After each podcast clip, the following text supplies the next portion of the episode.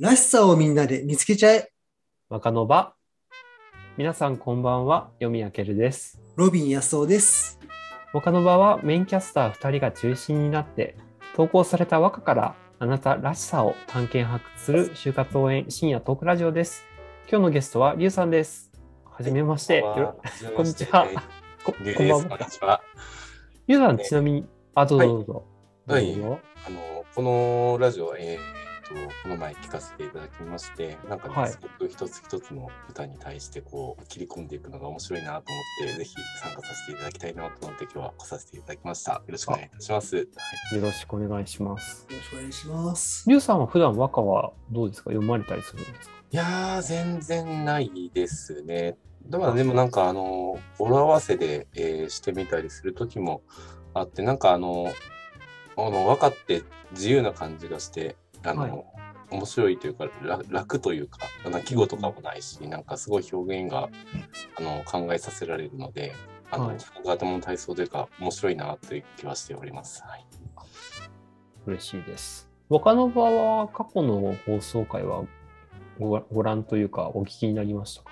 そうです。第1回目だけ聞かせていただいておりまして、まず2回、3回目はずっとまだお聞きしないんですけれども、はい。あれですね、あの、第5回目から、あの、ロビンさんのマイクが変わって、音質が変わっているのをまだ聞いてらっしゃらないですね。ああ、そんなことがあるんですか？そうなんですよ。あのー音が割れて6たの月分ですね。うん。で、ちょっとあの、マイクを、あのー少しいいやつに変えて、取り直したり、まあ、ちゃんと音が割れてなかったので、やっぱりそういう機材ってあるんだなと思いました。へえ。じゃあ僕の声もめちゃくちゃこのロジクールを割れまくってるかもしれないですね。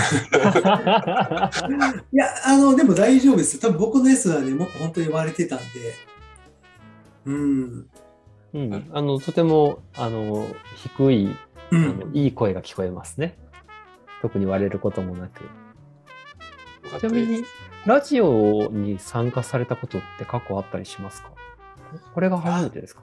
僕ですか？ラジオは、えーなんかちょっとまあこういう形で撮っているものは、えっ、と自分のまあそのエアデラさんの方で、えっ、と今更聞けない仏教の話っていうのがありまして、それのちょっとラジオバージョンみたいなのを何回か公開はしてますね。おおば 番宣が、番番宣、宣が番宣させて、いただきました。気になった方は調べてくださ。はいい。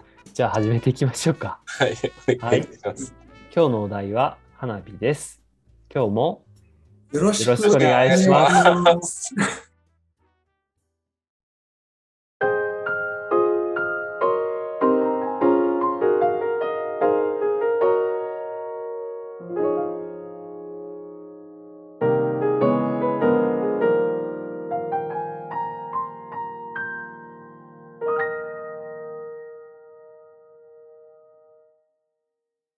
早速らしさを見つけていきましょう。えーラジオネームパリピさんからいただきました。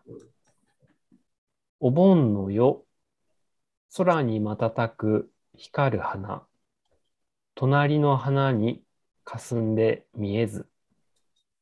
お盆の夜、空に瞬く光る花、隣の花に霞んで見えず。お盆の夜、盆と夜、夜、夜っていうのは夜ですね。これいずれも漢字です。空に瞬く。これもあの瞬間の瞬で瞬くですね。これもすべて漢字。光る花も、えー光と花が漢字。隣の花の隣も漢字ですし、花は、えっと、えー花薬の方ですね。あの草木の花ではなくって、えー、華麗なのの花ですね。その花です。で、霞んで見えずの霞は、あの、霞が関の霞に、見えずの見は漢字の見です。今読み上げました和歌ですけれども、ポッドキャストのエピソード詳細に記載されていますので、よかったら皆さんもご覧になってください。では、陳詞木工いたします。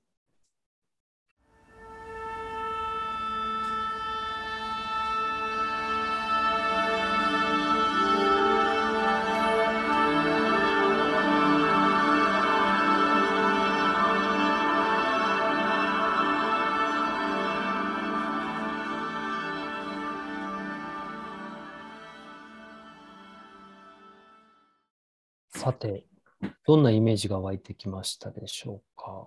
ロビンさんいかがですか？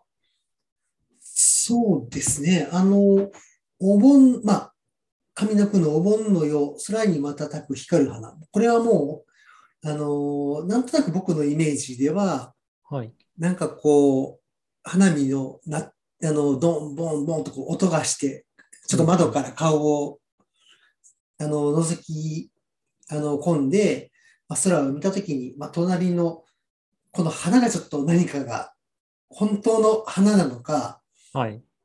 何か別の綺麗な女性なのか、何かわからないんですけど、あのーまあ、それにまあ、霞んで見えず、とりあえず、あのーこう、ひょいとこう、花火を見上げるっていうところまでは、うん。情景がスッと浮かぶんですけど、そこからのその隣の花ですよね。その、中華の花の花を当てているので、はい。なぜこの、あのー中華の花を当てたのかとか、うんいやこれは、ということは、まあ、普通の草木の花じゃないのかとか、うん。うん。これは一体何なんだろうっていうところで、ちょっともやもやしてるんですけど、はい。あの、なんとなくでもこの方が、この霞んで見えないんだけど、はい残念っていうか、ちょっとこう、ワクワクしているような印象を受けたんですよね。はい。あの、ちょっとまた場所を変えて、はい。あの、まあ、花見を見たいの、見ようかなと思ってるのか、うん。その隣の花が、ちょっとその、わかんないけど、えーっと、それが草木の花ではなくて、例えばはい自分の、あの、気になる相手をはい花と例えた場合は、はい。なんかその人のことを思って、こうワクワクしているのかはわからないんですけども、うん。うん。うん。何かこう見えなくて残念というより、なんかワクワクした感じをうん、受けました。うんうんはい。ユウさんいかがですか？そうですね。僕もなんか最初結構あの、なんだろう、恋愛的な要素なのかなって感じの第一印象ではこう受けたんですよね。まあ、お盆の夜空にまた光る花、まあ普通に花火のことをこう歌ってるのかなって気がしまして、で、まあ、隣の花って、隣で見てる超女の子がめっちゃ可愛くて、なんか花火なんか霞んで見えねえわみたいな形でこう捉えてたんですけど、はい。なんかでも、それだったら祭りの夜とかでもいいかなと思ったりもして、でなんか。あの、お盆の夜っていうことなんで、やっぱりこれ結構供養的な何かがあるのかなと思ったりもして、なんか、お盆の夜に、なんかまあ空に、あまたなく、そういった光る花、そういったポンっていう花火を見て、なんかお墓参りとかなんかもしかしたらそういった時に、なんはい。か隣にこう花があった時に、なんか、まあ誰か亡くされた人をこう思い出して、なんかうるうるして、そういった花火っていうのが見えなくなっていったっていうような、なんか物も物語にも捉えられるかなまあ、そのお子さんなのか亡くなられたのか、恋人が亡くなられたのか、親なのか、わからないですけど、そのお盆と霞むっていうところの、なんかすごく綺麗な感じがあって、なんか切ないような形のものにも捉えられるなーって思ったりもしましたと。たね。はい。なんかちょっとストーリー、ストーリー性があるなって感じな気はしました。ただなんか、最初の、なんか、祭りのようだったらなんか本当になんかちょっと、あ、隣の子めっちゃ可愛いみたいな感じのなんかニュアンスかなと思ったりもしたんですけど、はいなん。かその2曲ががあるかなって、でも、門っていうんで、なんか、まあ、花火ももともと結構ね、そういった供養っていうか、そういった側面もあると思いますので、なんかそんな感じかなって気はしました。はい。ああ、霞んで見えそうな霞むっていうのは涙にで霞んでとかっていう感じなんですね。面白い。あ、光る花の花は花火の花なんですよね。そうですねと隣の花にの花はあの中華の花なんですけど、まあ、レンゲ草のレンの字かうん、そうですね。そういう感じで、まあ、でもまあ、普通のね、区花だったら普通のこっちの光る花の花火の花でも良さそうな気もするけど、確かにレンゲって考えると、このゲっていうの、花っていうのがあるかもしれないですね。なんか僕はね、これパッと見たときにすごくキュンキュンしちゃったんですよね。うん。で、その、なんでしょうね。空に、その、花火をどう表現するかっていっぱいあると思うんですけど、瞬くって書いてるんですよ。うんで、瞬くっていうことは、もうカメラがシャッターを切るように、パンパンパンパンパンパンパンパンっていうのがずっと続いてるわけですよね。で、それが花だって思うくらい、すごく強く自分にこう印象が残ってる。で、ふとこう隣を見たときに、花は花でも違う花があったっていう。それが、あの、花火の煙で霞んで見えないけれども、うんだけど、自分がその、なんだろう、視界をこう埋め尽くすような花よりも、えっと、もっとこう、なんかこう、心の底からこう、惹かれる花が隣になんかありそうだっていう。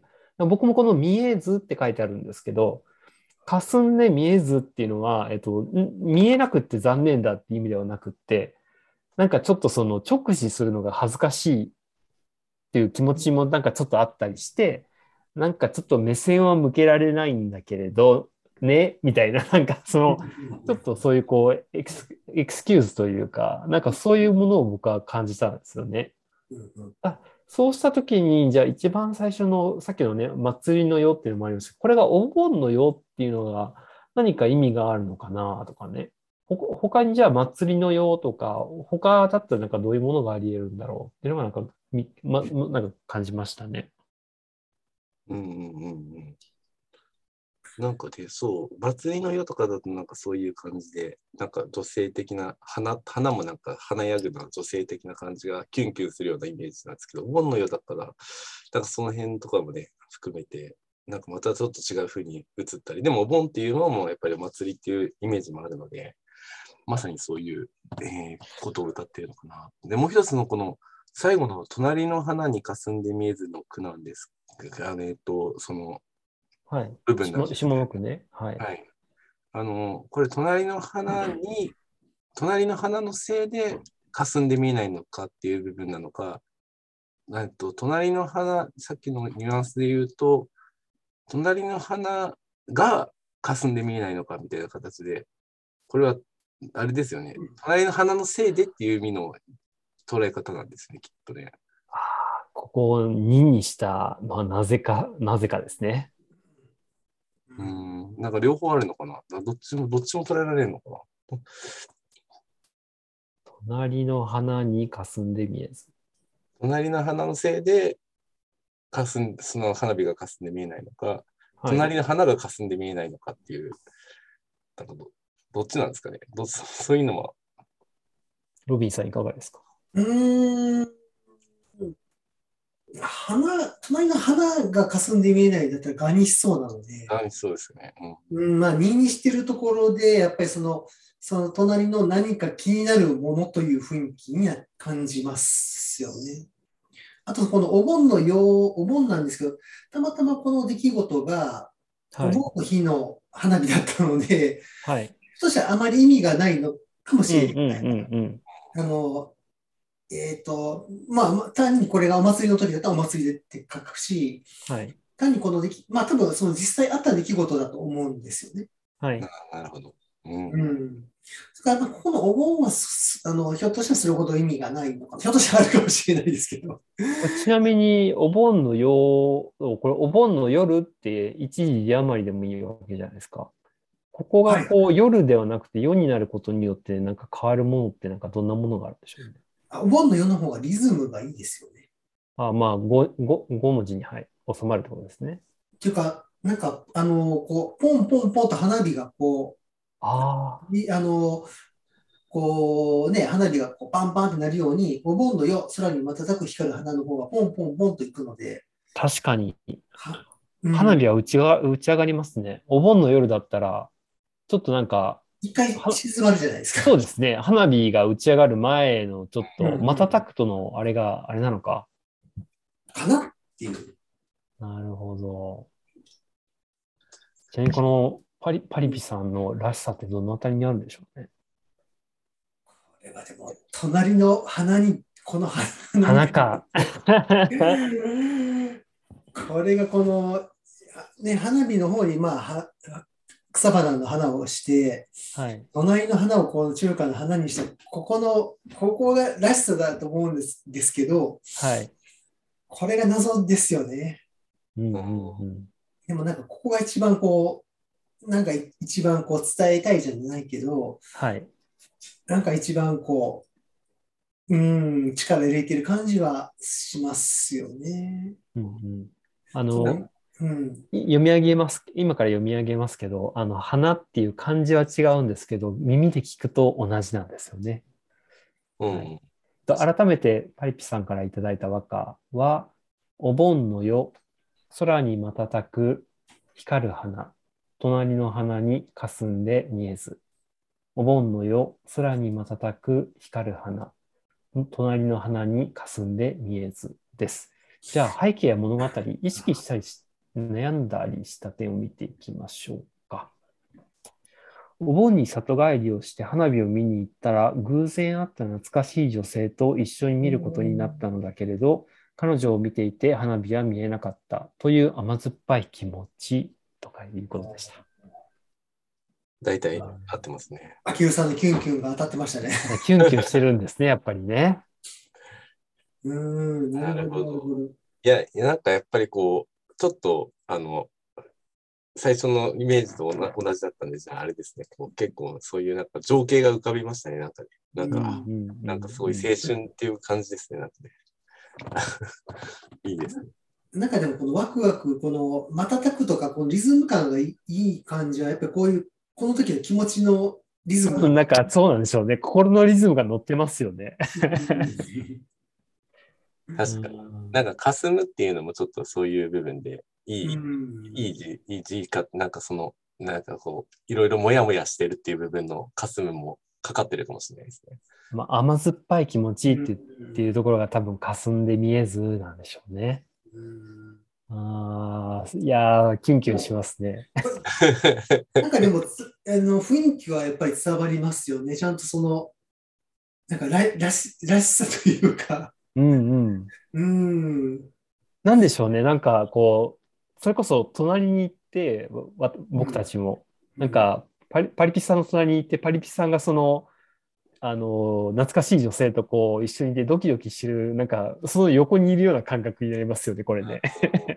でもやっぱりその意図とし意図してなんか彼女とかじゃなくて意図せずに一緒にいたっていう感じが、はい。やっぱり、あのもう、なんかやっぱり、な納得しな感じですね、こうんうんうんの。う。うんん、なんだろう、この彼女とかだと、またあえてこういうふうに歌わない気もするんですよね。はい。うん、なんかその、思いもせずみたいな感じが、なんか出てていいですね。隣のっていうのにすごい思思わずっていう気持ちが乗ってますよね。そうですね。隣の花がやっぱそうなんで、ああ、そうか。この隣の花がそうですね。だから、お盆の夜、空に瞬く光る花までは多分花火見上げてたんですよね。うん。で、ふっと思った時に隣に懐かしいその女性がいて、ドキッとしちゃったんですよね、多分ね。で、花火のことが見えなくなっちゃった。いや、だって、これだって、この、一緒に見に、見ることになったけど、まあ、この後ね、一緒に見に行くことになったら、まあ、この後またどうなるか、もう気がそぞろですもんね。そうですね。霞んじゃうくらいだね。それはかすん、ああ、ね。なんかまさにパリピさんですね。うん本当だ。パリピ、この後パリピしたんでしょうかね。でもなんか、この歌を読むということは、なんかまあ、いい思い。うん、甘酸っぱい気持ちっておっしゃったから。ああ、じゃあまあまあ、いまあまあ、まあ、なんかこう、ひと夏のこう、いい、いいね、いあれでそのまま里帰りしてるかな。うん。今でもあの、パリピ孔明とかね、そうですねあのあるからちょっとパリピっていう言葉も割とちょっとメジャー、メジャーというと変ですけど、これはあれなんですね。うんパリピ孔明のパリピの可能性はありますね。うん、だからまあその、ななんていうのかな。まあ多分パリピ孔明好きなんじゃないですか、この人。なかなかパリピっていう言葉自体もないですもん。うん、ないですもんというか、あんまり耳なじみない。あえて使わないですよね、普通にちょっと死語ですよね。なんか、そうですよねまた復活してきたのかう、んあれですけど。あのパリピ孔明を見たのかな？あ皆さん、パリピ孔明っていうあのアニメがついこの間終わったんですけど、それのパリピなんじゃないかっていうふうに今話をしています。まあでもパリピ感はなんかすごいですね。和歌に出てますね。うんね、そう思って。でも、パリピって、パリピにしてはこれはだいぶ甘酸っぱい。そうですね。うん。もっとはっちゃけるか。うん、パリピはもうもっとこもっとはっちゃけてる感じはするんですけど。などういう表現をするとなんかはっちゃけそうですかね。空に瞬くちとかじゃなくて、空にときめくとか、なんかそういうふうにしたりするとい。や、っていうか、これはパリピるかどうかはこの後の話なのかなと思うんですよね。ああ、このこの場面ではパリピることは無理だと思うんですよね。なるほど。霞んで見えなかった声をかけたその後、パリピがあるかどうかってことですね。すパパパーティーがあるかどうかってことですうね。ん、まあ、ね、まあ、かな。どうなんだどうなんだろう。パリピさんいかがで、私たちのやりたいを聞いてどんな状況を思い浮かべましたでしょうか？今日私たちが掘り下げたらしさは、たくさんあるらしさのほんの一部に過ぎません。和歌は作った人と読む人との共同作業です。当然読む人のバックグラウンドが変われば、言葉をどう受け取るかも変わります。和歌の作り手は、あくまで想像力の元になるお餅を提供するのみです。お雑煮か、きなこ餅か、はたまた磯辺揚げか、最後に餅をどう調理して食べるかは読み手次第です。どんな言葉を使うと自分が望んでいる形で気持ちを受け取ってもらえるか、あるいは自分でも想像できないようなリアクションを読み手から引き出すことができるか、ぜひ和歌を通じて自分の言葉、そこに込められたらしさに目を向けてみてください。皆さんからの和歌をお待ちしております。